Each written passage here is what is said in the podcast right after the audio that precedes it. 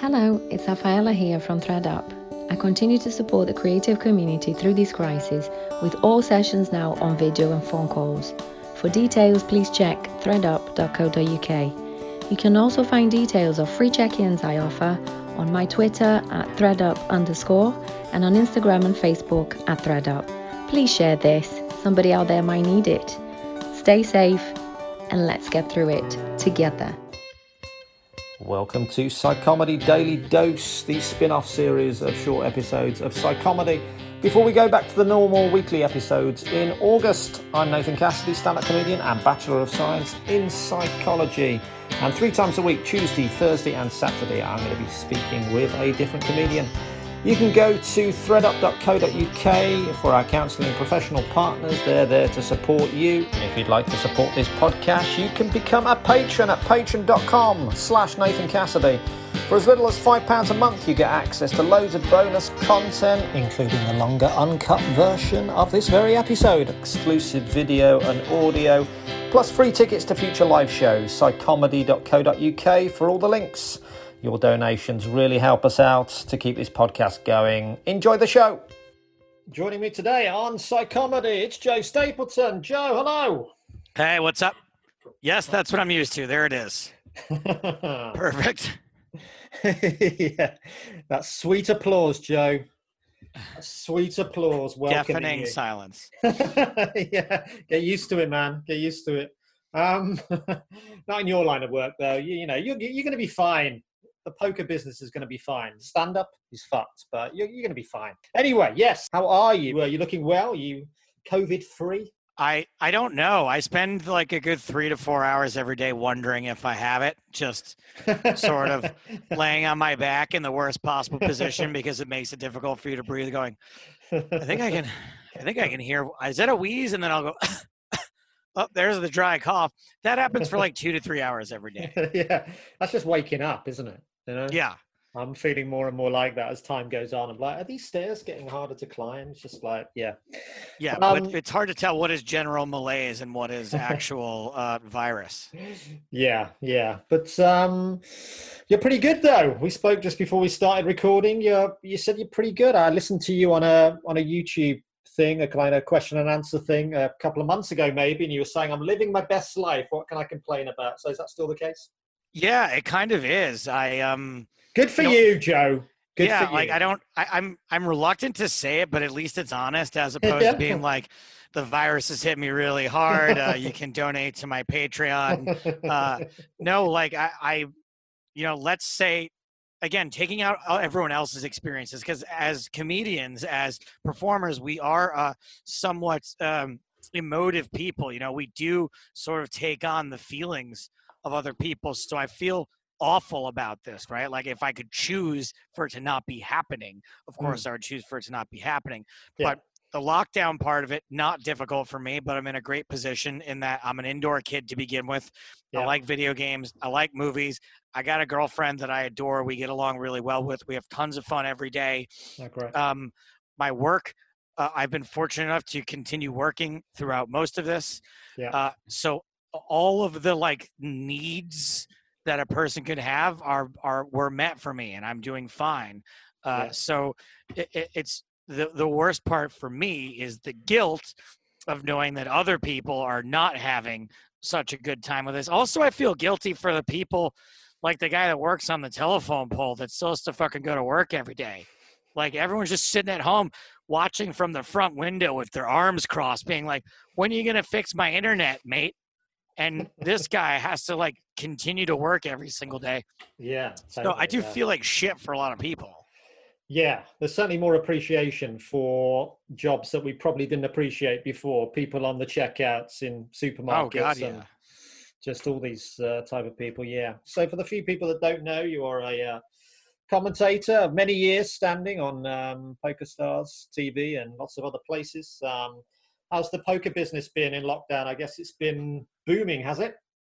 Once again, uh, it should be no shock to anyone that um, poker has found a, a rebirth in uh, quarantine land in poker online poker numbers are up. Now yeah. there's live poker which has suffered quite a horrific death yeah. uh, although it's starting to come back a little bit in the states. That's one thing i would not participate in at the moment. I would not go to a casino and play poker but is that online starting to poker. come back starting to come back is vegas starting to come back or Ve- Vegas, not so much Vegas as uh, for poker, I should say, yeah but poker rooms around the country. okay You know, um, that apparently in this country, uh, science is different depending on what state you live in. so if you live in Florida, for example, there's lots of poker you can go play.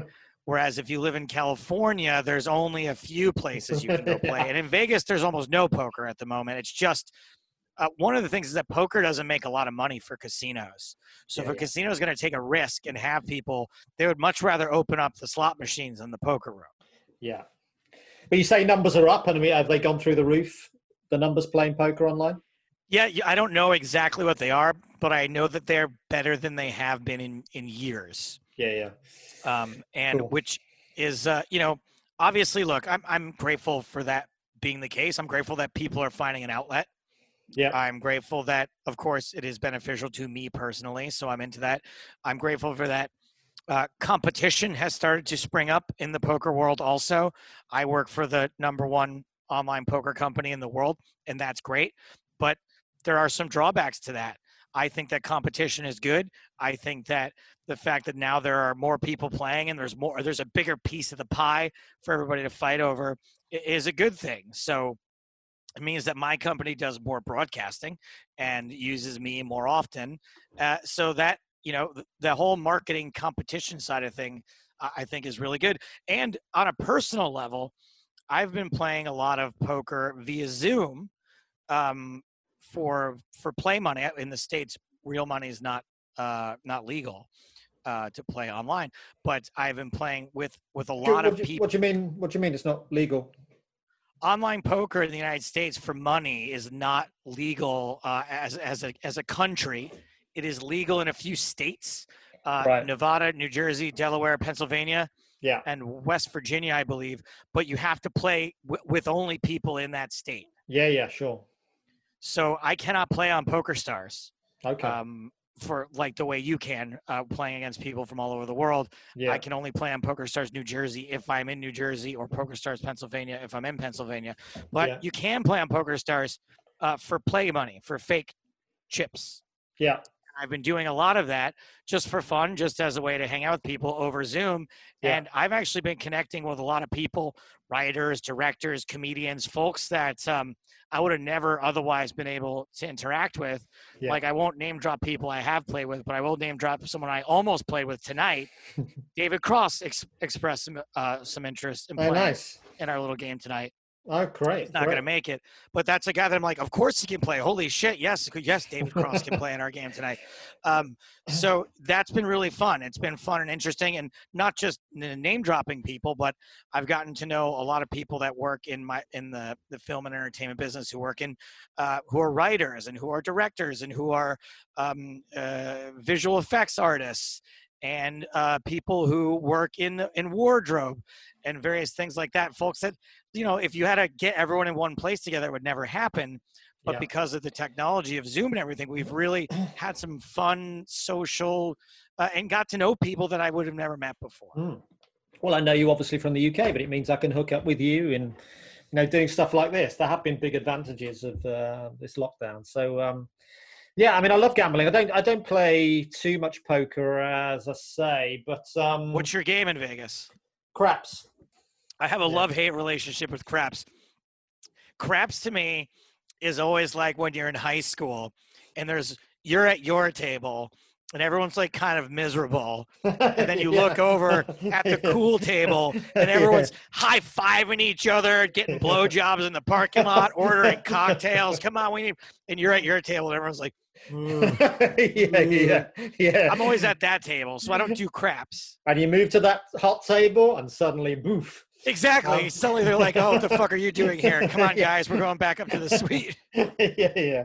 Now I've had some good times on craps in Vegas and a few bad times, but you only remember the good times. That's the great thing about gambling. You only remember the good times. So, lots has been written about the psychology of um, poker. Um, you know, you play a lot of poker, as you say, as well as commentating on it. How big is psychology in poker? Is it as much as the luck of the cards, or?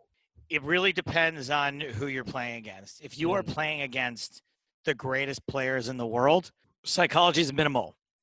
There's not a lot of psychology going on there. All of the great, almost all the greatest players in the world think very similarly. Mm. And the human aspects of their brains don't play into their decision making all that much. They're like little computers. So psychology isn't incredibly useful when playing against the best in the world. It will give you a maybe a slight insight, right? Like a 1% insight into what they're doing, but really most of the time it's knowing game theory, it's knowing statistics, it's knowing probability. Those are what it takes against the best players in the world. However, the best players in the world make up this tiny grain of sand of the population when really you're playing against the beach most of the time.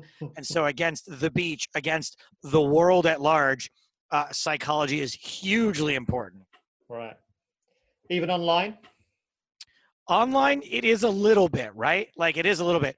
Of course, um, when you're playing with someone live, there's a lot more psychology at play. There's, you know, there's tells, there's physical tells, there's verbal tells, there's, but online you still get something called betting tells, right? You still get to analyze their behavior and being analytical, right?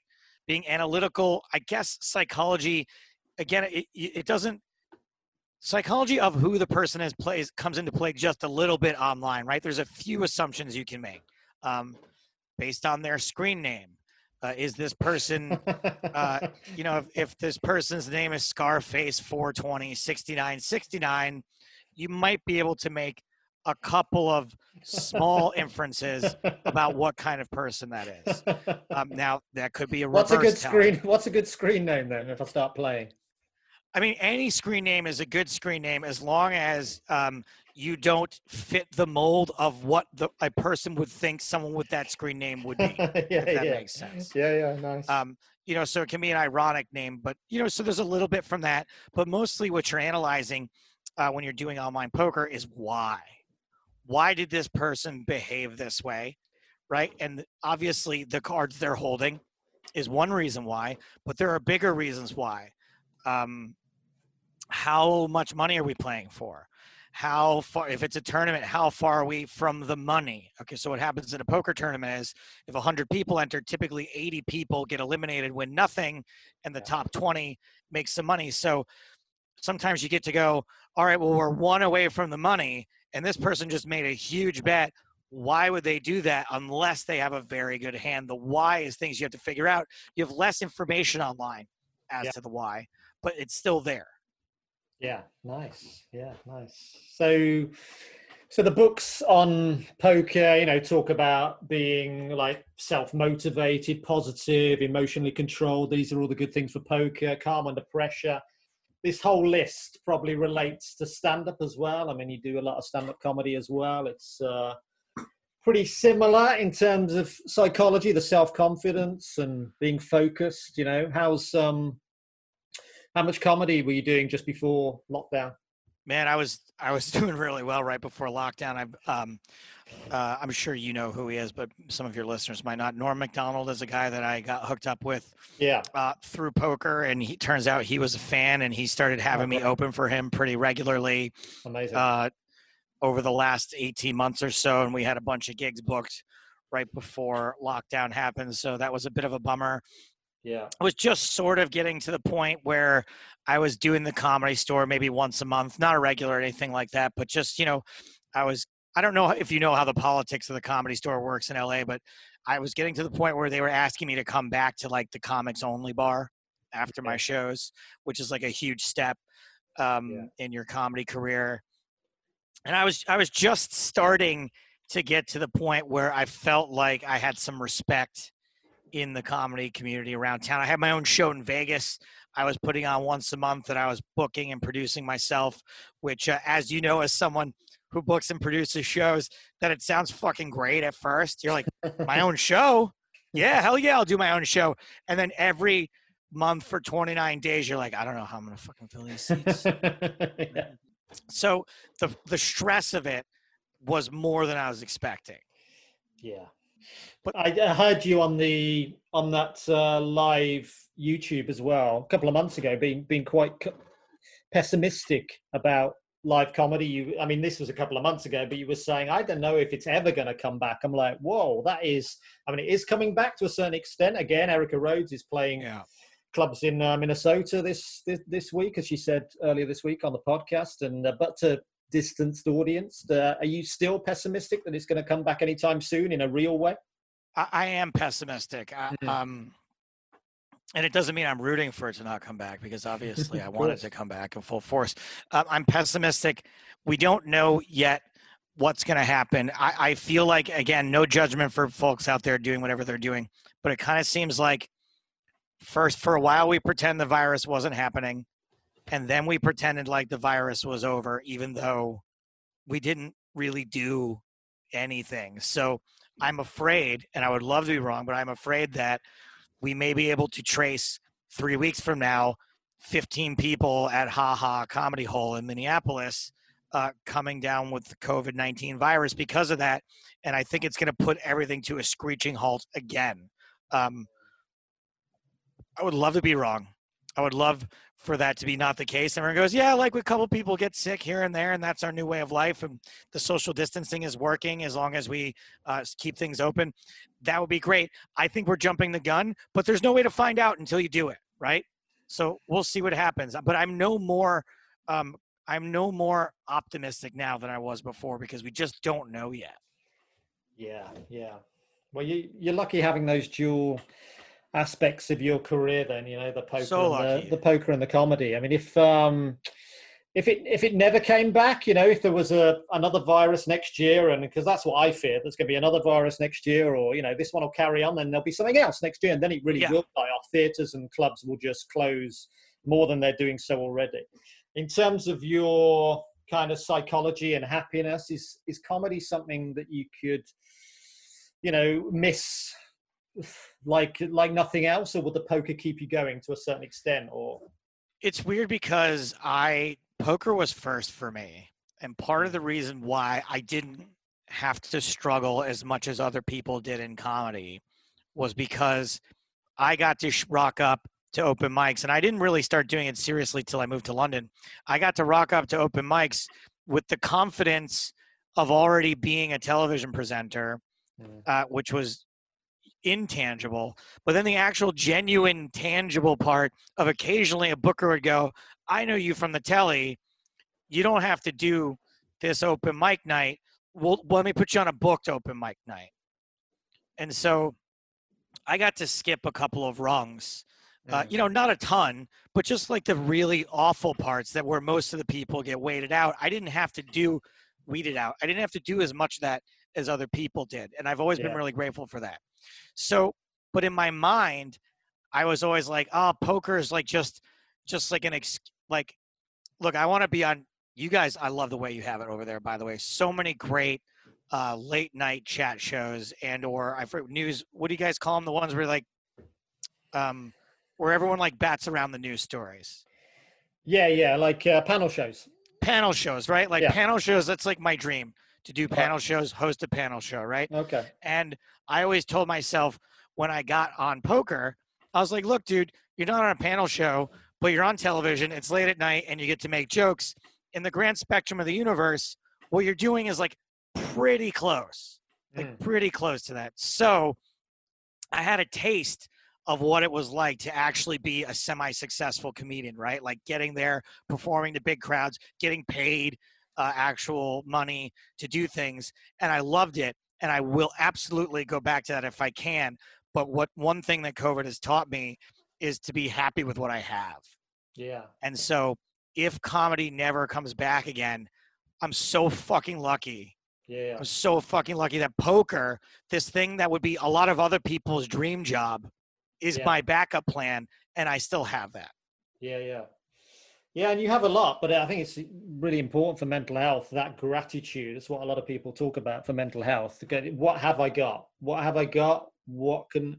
What am I happy about right now? Because we're always yeah. we're always looking to the next level rather than rather than what we've. Yeah, uh, this this really put that in perspective for me. Me being like somewhat unhappy and feeling like I'm kind of like you know treading water with my career and when is the next thing going to happen. I went from that one day to mm. the next day being like, oh, thank fucking God, like I can pay my rent this month. And uh, you know what? If this is the rest of my life, I'll be happy with that. Yeah, yeah. And you've got a lot, but it still must have been a hit, you know, opening for Norm and making those strides in the comedy store, which is so hard to do. It's a it's a it's a mental health hit, isn't it? But you have to work on your mind. You have to say, no, I'm lucky, gratitude, you know, to pull you back from those moments. The thing that wasn't made it a little bit less of a hit was that I knew it was happening to everyone right? Mm. It feels sometimes it feels like it's not right when you're stuck at home. In your mind, it feels like, oh, but my competition are probably doing better than me somehow. They're probably not, but everyone got frozen in place. Uh, so now that uh, folks like Erica, for example, right, who are at least a couple of rungs above me, when I hear them going out on the road and getting spots, now now it starts to weigh on me a little bit. I'm like, oh, like, oh, sorry, man, that was my fault then. No, but it's fine. That's reality, right? But now that yeah. I know that other people are getting out there, now I have a choice too, right? See, before I didn't have a choice. There was no, there were no options yeah, for comedians. Yeah. But now there are options, and the options are: Do you go against? Do you, do I behave hypocritically? and go out and get myself into situations that I don't think are particularly safe because I don't want to lose a step because yeah. I don't want to be behind everybody else. And that also puts me ahead of the comedians um, who are feel more strongly than I do and who will definitely not take those chances. Do I roll the dice and put myself out there as like for example, I was supposed to play the Hard Rock in Florida, the big new guitar hotel uh, that they just opened. They were going to give me a headline night on a mm. night when there was a poker tournament happening, knowing that there's a very good chance I was going to be able to maybe not sell out, but put some butts in chairs for yeah. that show. And now I kind of am dreading getting the email from them. I don't think I will get it because I think there's plenty of other big acts now that they can bring in and fill the place uh, who are desperate for spots. But if they called me and said, "Hey, we want to set a date for you to come back and do that again," I'm like, "Fuck, I don't know. I don't know mm. what I would mm. say. I don't. I honestly don't know. Like in my heart, I think it's dangerous, uh, yeah. not just for me but for others. But in my cock, I want to take a fucking headline gig at the Hard Rock in Florida. I, I want to see my name on that flyer. I want to see my name on that marquee. And that's that's an interesting dilemma for me because at that point I can retroactively decide and go, oh, all these other people think it's fine. Maybe you're just being overly cautious. Isn't it weird? Speaking of psychology, isn't it weird how when it's something that you don't want to do, how much easier it is to not do that thing. yeah, yeah. Like if if if all we had to do to kill coronavirus would have been don't go to church, that would have been very easy for me. yeah. Right, but if I'm a super religious person, it might be like, well, maybe church isn't so bad. You then you that's when you start to cherry pick the information, right? Yeah, yeah. The information you want to believe? Well, apparently you can't really transmit it if you're asymptomatic. and apparently, it doesn't really happen on surfaces, you yeah. know, as much as I thought it was. Uh, that's when we get into some dangerous territory. But I will say, I don't fault people who are in desperate situations who do change their opinions based on that because that's yeah. being a human being. Yeah, but it's not sometimes desperation. It's actually say it's it's something in a comedian's mind. You know, opening for Norm Macdonald. This is what you want to do. This is how you're wired potentially to be a comedian. And when those opportunities come up, it's going to be very difficult to turn those things down because as a comedian, it's like yes. I mean, you talked about the cock, but I'm sure it's more the head. You know, particularly you're nice and happy with sure. your girlfriend. It's the head. It's like it's this is why I'm. It's the ego. I'm, That's why I said cock. Yeah, yeah, no, totally. but this is why I'm kind of I don't know. I'm putting words into your mouth, but for me, it's like this is what drives me. This is yeah, kind of. I want to make my mark on the world through stand up, and if there's risks out there, that will probably take me over the edge into doing stuff. You know.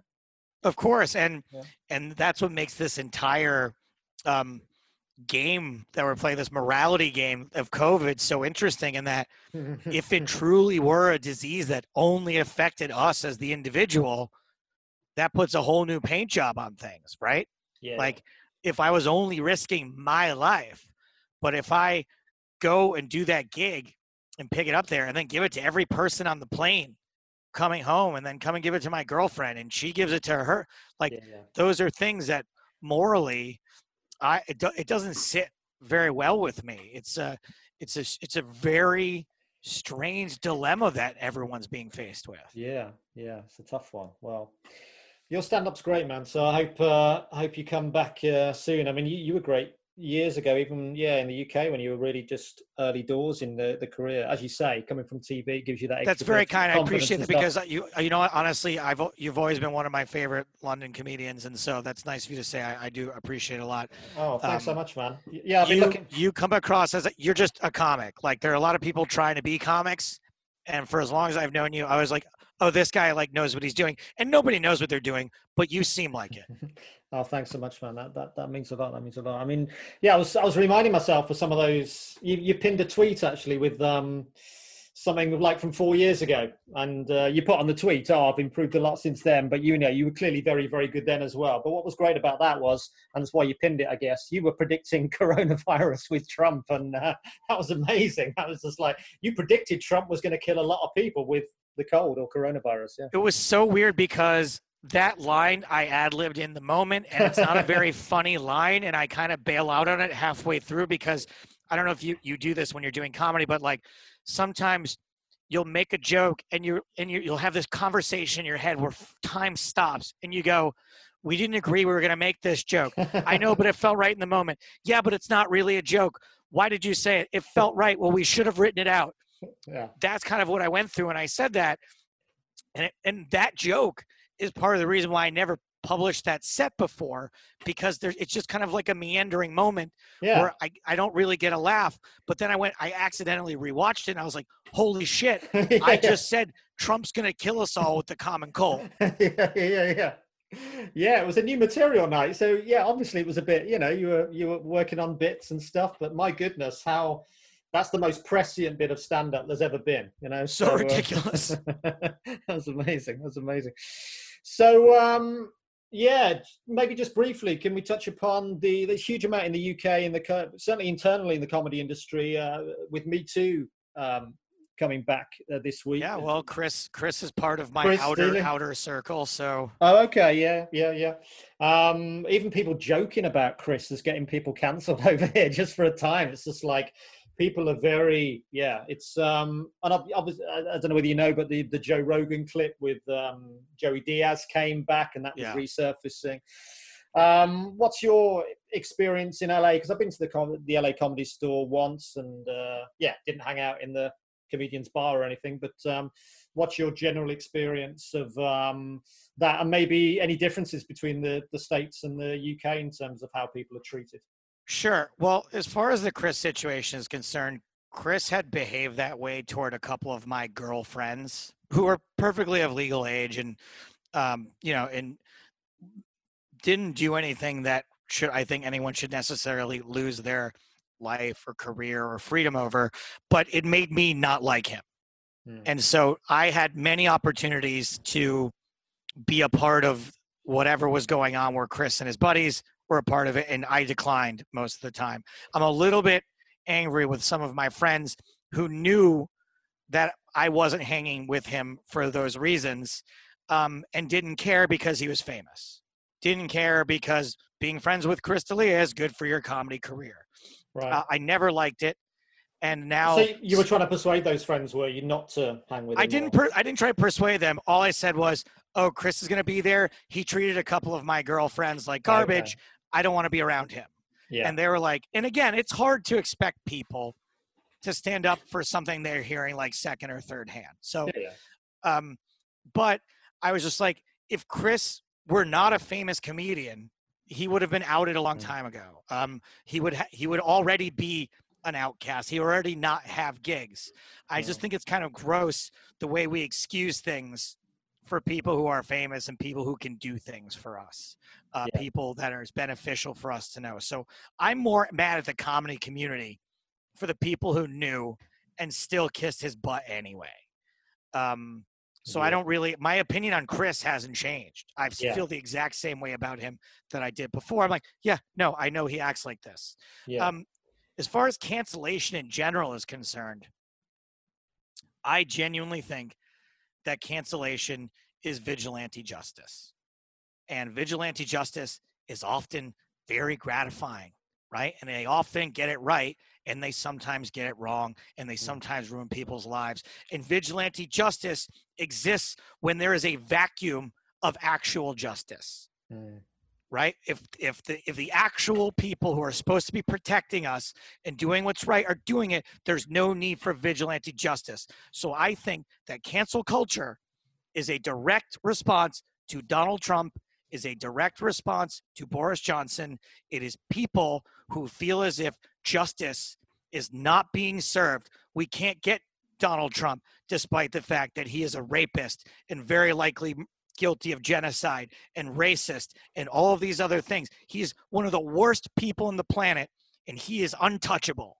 Nothing he does ever, ever does he face repercussions for. So what do we do? We go out and we get that guy and we're going to get that guy and we're going to get that guy and we're going to get you because we can't get him. And I'm not, I do not, I don't think that cancel culture is as big a problem as people make it out to be. Do some, is it a problem? Sometimes, yes. Uh, I think it's doing far more good than it is evil at the moment. Um, I, I, especially when it comes to comedians. I can't yeah. think of a comedian who's been canceled because of something he did in his act. Yeah. Yeah. It doesn't happen. Even the guys who tell the worst rape jokes and and race jokes in their acts, they're not canceled. They may not get booked that much because people just don't want to hear that shit right now. Yeah. But they're not canceled. It's the people are getting canceled for being pieces of shit off stage. Yeah. Yeah, but what you said about vigilante justice is great. You know, that's exactly it, isn't it? And uh, you know, a, a, a, lack of formal justice creates that vigilante justice at any level. So in the comedy community, that's being improved upon in the UK. I don't know whether any moves are there to improve things in the US in terms of you know a proper kind of reporting mechanism, maybe a kind of arbitration and all this kind of thing, where there's a proper justice because it's if you go the other way, if you go vigilante justice, as you say, probably 90% is, is good. But then there's those 10 cases where mistakes are made and people are pathological liars on the comedy in the comedy industry yeah, as well. look, and you get, and, and, and the, and the, the, the crowd, the, uh, the, the mob, the angry mob does develop a bloodlust, right? Yeah.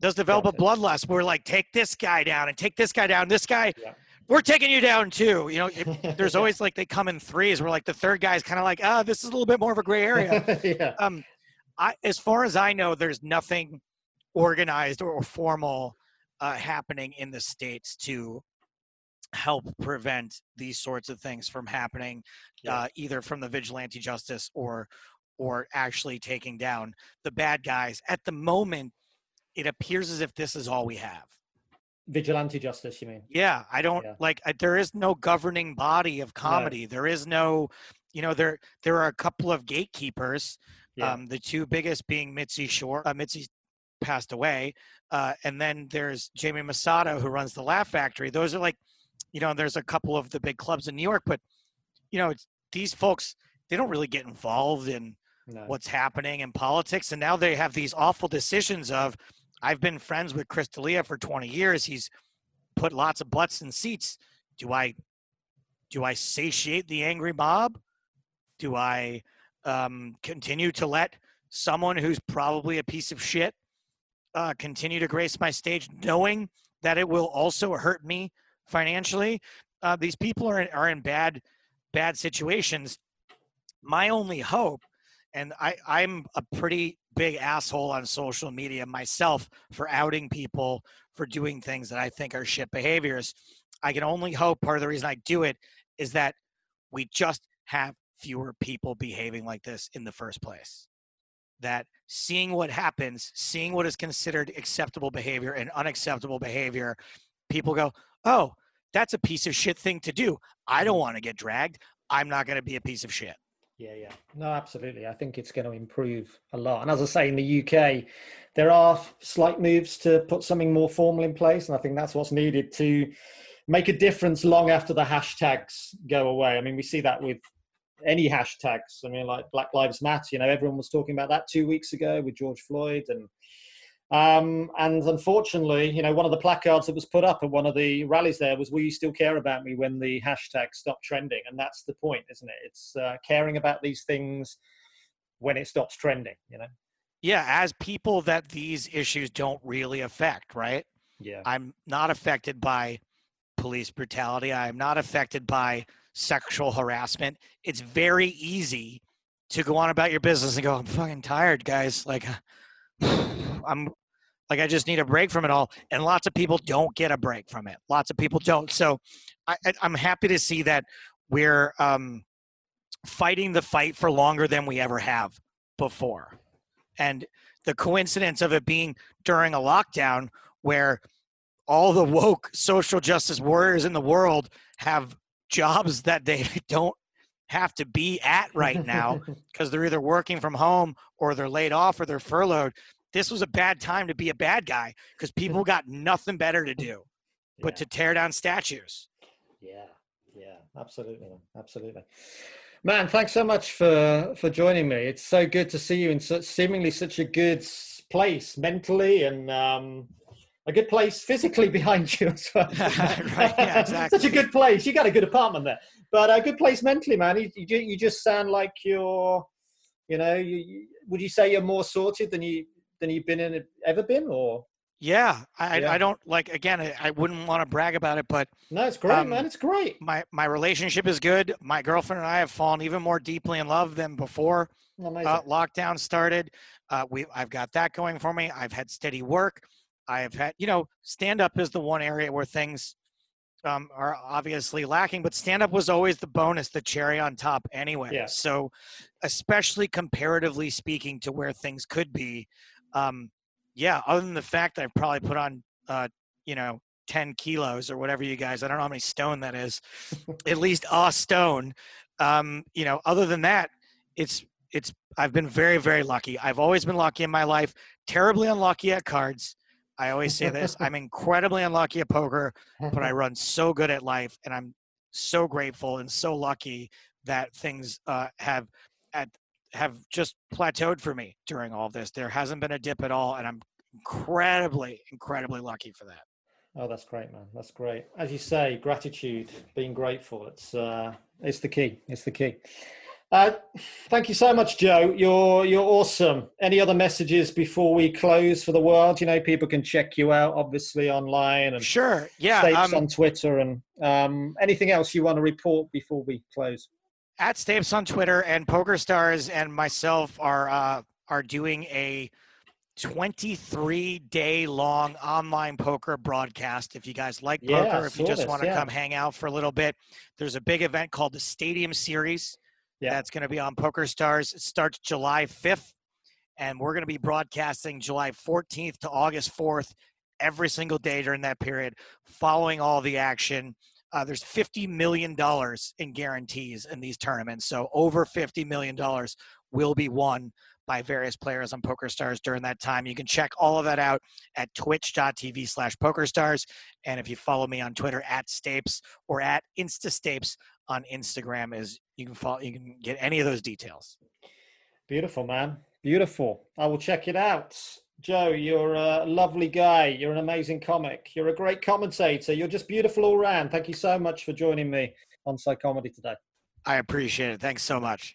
Lots of love to you. Keep well the absolutely brilliant Joe Stapleton there. And you can go to Patreon, patreon.com slash Nathan Cassidy for the full uncut video of that conversation with Joe. So that was our show for today. Join us again on Thursday for more Psychomedy Daily Dose. There are just two more episodes this Thursday and this Saturday before we revert back to the weekly shows. So we've got some best ofs during July. And then we revert back to the normal Psychomedy shows on Friday, August the 7th. Please give us a five star review. And Psychomedy is produced by Mike Hansen at Pod People Productions. Check out psychomedy.co.uk for mental health tips from our counselling partner professionals at ThreadUp, who are also offering free check ins at this time. I'm Nathan Cassidy. Lots of love to you all. Stay healthy, stay optimistic. Tune back in for more Psychomedy Daily Dose on Thursday. Pod people. They're the center of attention, they exude confidence, and they own the room on the outside. But on the inside, they're screaming, I don't belong here. Social anxiety syndrome, better known as imposter syndrome, is a real thing, and you'll be amazed at who has been affected by it. I'm Nick Ede, host of Imposter Syndrome, the new podcast from Pod People Productions. I'll be looking at this phenomenon and speaking to some of the most successful and talented people in the public eye, such as Patsy Palmer, A.L. Booker, Gail Porter, Camilla Dallerup, and Andrea McLean. When I first started doing loose women, I turned it down at first because I didn't think I could do it. Why can't we accept our successes? What makes us doubt our achievements? And how do you overcome it? That's Imposter Syndrome with me, Nick Ede, who should totally be hosting a podcast, of course. The new show from Pod People Productions, coming soon to Spotify, Apple Podcasts, or wherever you get your favourite shows.